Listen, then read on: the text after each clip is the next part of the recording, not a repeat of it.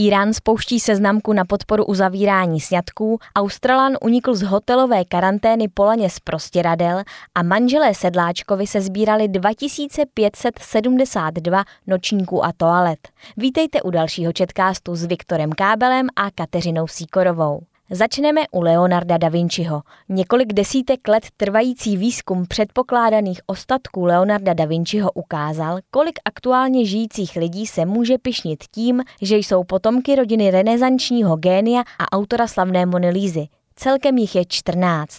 Toto zjištění vychází z genealogického stromu, který zahrnuje 21 generací a čtyři rodinné větve. Výzkum je součástí projektu DNA Leonarda da Vinciho, jehož cílem je potvrdit, že předpokládané ostatky jsou skutečně jeho a také lépe pochopit jeho mimořádný talent a vizuální vnímavost s pomocí genetických asociací.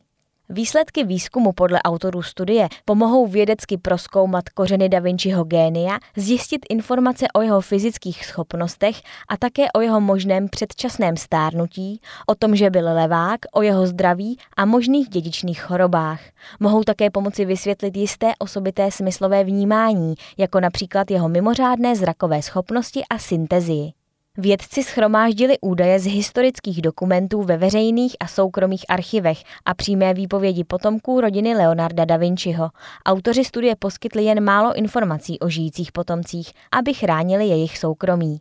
Vědci, kteří se na projektu podíleli, sdělili jen to, že věk potomků da Vinciho rodiny sahá od jednoho roku do 85 let. Jsou mezi nimi malé děti i důchodci, kteří dříve vykonávali různé činnosti. Byli zaměstnáni v soukromém i veřejném sektoru, odhadci, obchodníci. Pro nás jsou to z lidského úhlu pohledu všechno mimořádné osoby. Žijí v Toskánsku, ale výzkum ještě pokračuje v dalších větvích rodiny a v dalších zemích, uvedli vědci. Protože není známo, že by Leonardo měl nějaké děti, soustředili se výzkumníci na umělcova otce a jeho potomky. Díky tomu se jim podařilo odhalit některé dosud neznámé rodové linie. Naše původní otázka zněla, je možné, že neexistují žádní biologičtí potomci celé řady synů Sera Piera, Leonardova otce? Uvedli vědci a dodali, vždy jsme se snažili proskoumat příběh Leonarda člověka, stejně jako Leonarda umělce, abychom objasnili příčiny jeho génia. Nyní s pomocí vědy doufáme, že budeme schopni doplnit několik důležitých odpovědí. Leonardo da Vinci se narodil v roce 1452 a proslavili ho zejména obrazy Mona Lisa a Poslední večeře. Věnoval se také přírodním vědám, matematice, architektuře, návrhářství, inženýrství, geologii, kartografii, sochařství a kresbě.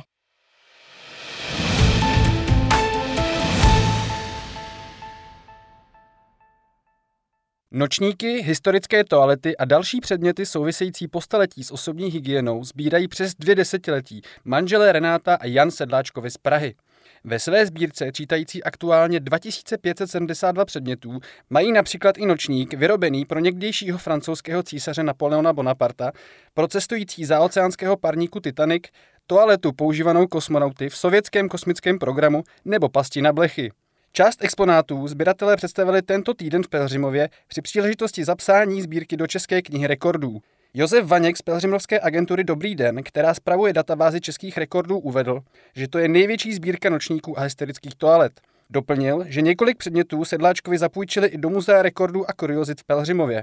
Návštěvníci tam mohou vidět například nočníky vyrobené v první polovině 19. století nebo novější nočník z Francie s hlavou kachny a také výrobek Československa asi z roku 1932, kdy jde o reklamní záchod, který funguje jako popelník. O záležitosti spojené s osobní hygienou se sedláčkovi začínali zajímat před lety, když koupili schátralou středověkou tvrz a začali ji opravovat. Při vyklízení ruin tam našli dva záchody. A protože pan Sedláček je stavař, dobral se k tomu, že to nejsou obyčejné záchody, ale že mají jistou architektonickou a historickou hodnotu, uvedl Vaněk. Jan Sedláček s nadsázkou říká, má to pro mě osobně jeden velký důsledek. Ke všem svým výročím, narozeninám a svátkům nedostávám nic jiného než nočníky.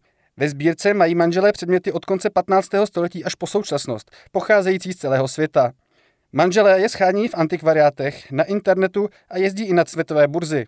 O rozsáhlejší sbírce s tímto zaměřením jinde ve světě manželé neví. Jak uvedli, některé jejich exponáty jsou v hodnotě velmi slušného auta. Sedláčkovi nezajímají jen předměty, ale dobové zvyklosti související s toaletou, které podle nich byly vždycky spíš tabu. Depozitář Sedláčkových v Praze, Modřanech, podle sběratelů funguje i jako muzeum. Provádí se tam na objednání. Výsledky své badatelské a sběratelské činnosti také zhrnuli do knihy nazvané Toalety, nočníky a jiné souvislosti.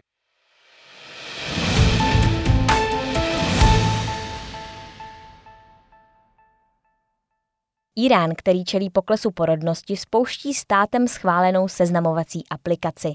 Země, která omezuje kontakt mezi nespřízněnými muži a ženami, chce pomocí nové seznamky podpořit uzavírání sňatků. Seznamovací aplikace jsou v Iránu populární, ale od nynějška bude pouze tato jediná v zemi legální, poznamenal server BBC News. Aplikaci vyvinula organizace napojená na stát a uživatelé v ní podstoupí psychologické testy, které jim mají zajistit kompatibilního partnera či partnerku. Podle polooficiální iránské agentury FARS nabízí aplikace eventuálním partnerům a jejich rodinám rovněž poradenské služby, přičemž poradci zůstanou s párem v kontaktu čtyři roky po uzavření sňatku. Předmanželské vztahy v podobě, jaká je běžná na západě, jsou v Iránu zakázány. Mnoho mladých Iránců však odmítá tradiční domluvené sňatky a chtějí o své budoucnosti rozhodovat sami, poznamenává agentura Reuters a zároveň upozorňuje na obavy iránských úřadů ze stárnutí populace a klesající porodnosti v zemi. Ta se podle místních médií za poslední čtyři roky snížila o 25 v současné době činí v průměru 1,7 dítěte na jednu ženu. Irán už v minulosti stížil přístup obyvatel k antikoncepci, která bývala k dispozici bezplatně. A parlament schválil finanční pobídky, které mají podpořit porodnost a uzavírání sňatků. BBC News v souvislosti s novou aplikací rovněž upozorňuje na stoupající rozvodovost v zemi. Úřady prý doufají, že seznamka pomůže zajistit trvalá manželství.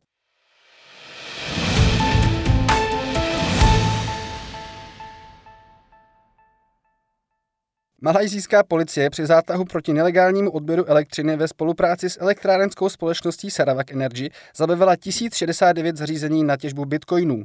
A tato zařízení se rozhodla zničit tak, že je rozložila na parkovišti u policejního ředitelství a rozdrtila je silničním válcem. Video z akce zveřejnil minulý týden místní spravodajský server Dayak Daily a od té doby si získalo popularitu na sociálních sítích. Celková hodnota zničených zařízení činila 5,3 milionu malajzijských ringitů, tedy asi 27 milionů korun. Policie zabavila zařízení při šesti různých razích, které se uskutečnily od února do dubna kvůli podezření z krádeže elektřiny. Policie se rozhodla zařízení raději rozbít než prodat. Například Čína zabavená zařízení prodává v aukcích. Zástupce policejního komisaře televizi CNBC řekl, že těžaři zřejmě ukradli elektřinu za 2 miliony dolarů, což je 43,5 milionu korun. Takzvaná těžba kryptoměn je energeticky náročný proces, při kterém vznikají nové bitcoiny. Když lidé těží, znamená to, že musí vyřešit složitý matematický problém za pomoci vysoce specializovaného počítače. Provoz těchto strojů na plný výkon spotřebovává velké množství energie, což může ohrozit lokální energetické sítě. Těžba kryptoměn v Malajzii není nelegální. Platí tam ale přísné zákony týkající se spotřeby energie. Těm, kdo manipulují s elektrickým vedením, hrozí podle zákona o dodávkách elektřiny pokuta a pět let vězení. Cambridgeské centrum pro alternativní finance odhaduje, že Malajzie se na celosvětové těžbě bitcoinů podílá z 3,4%. To jí řadí mezi 10 největších těžařských destinací.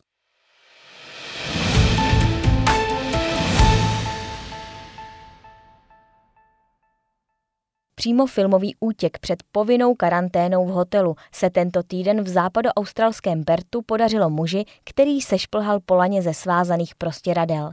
Dostal se tak ze čtvrtého patra ubytovacího zařízení. Policie ho ale nakonec o pár hodin později dopadla. Muži, který na západní pobřeží Austrálie přiletěl vnitrostátní linkou z Brisbane, byly po přistání zamítnuty dokumenty nutné k vstupu. Stát západní Austrálie má stejně jako ostatní australské státy přísné hraniční kontroly kvůli riziku šíření koronaviru z ostatních částí země. Muž dostal nařízeno, aby do 48 hodin opustil stát a byl odveden do karantény v hotelu. Ovšem muž vylezl z okna svého pokoje ve čtvrtém patře a to za použití lana svázaného z prostěradel a z místa utekl. Uvedla policie státu západní Austrálie na Facebooku, kde zveřejnila i fotografie provizorního lana. Muže se podařilo policii dopadnout na druhé straně Pertu asi o 8 hodin později, kdy si rovnou také vyslechl obvinění z neuposlechnutí nařízení.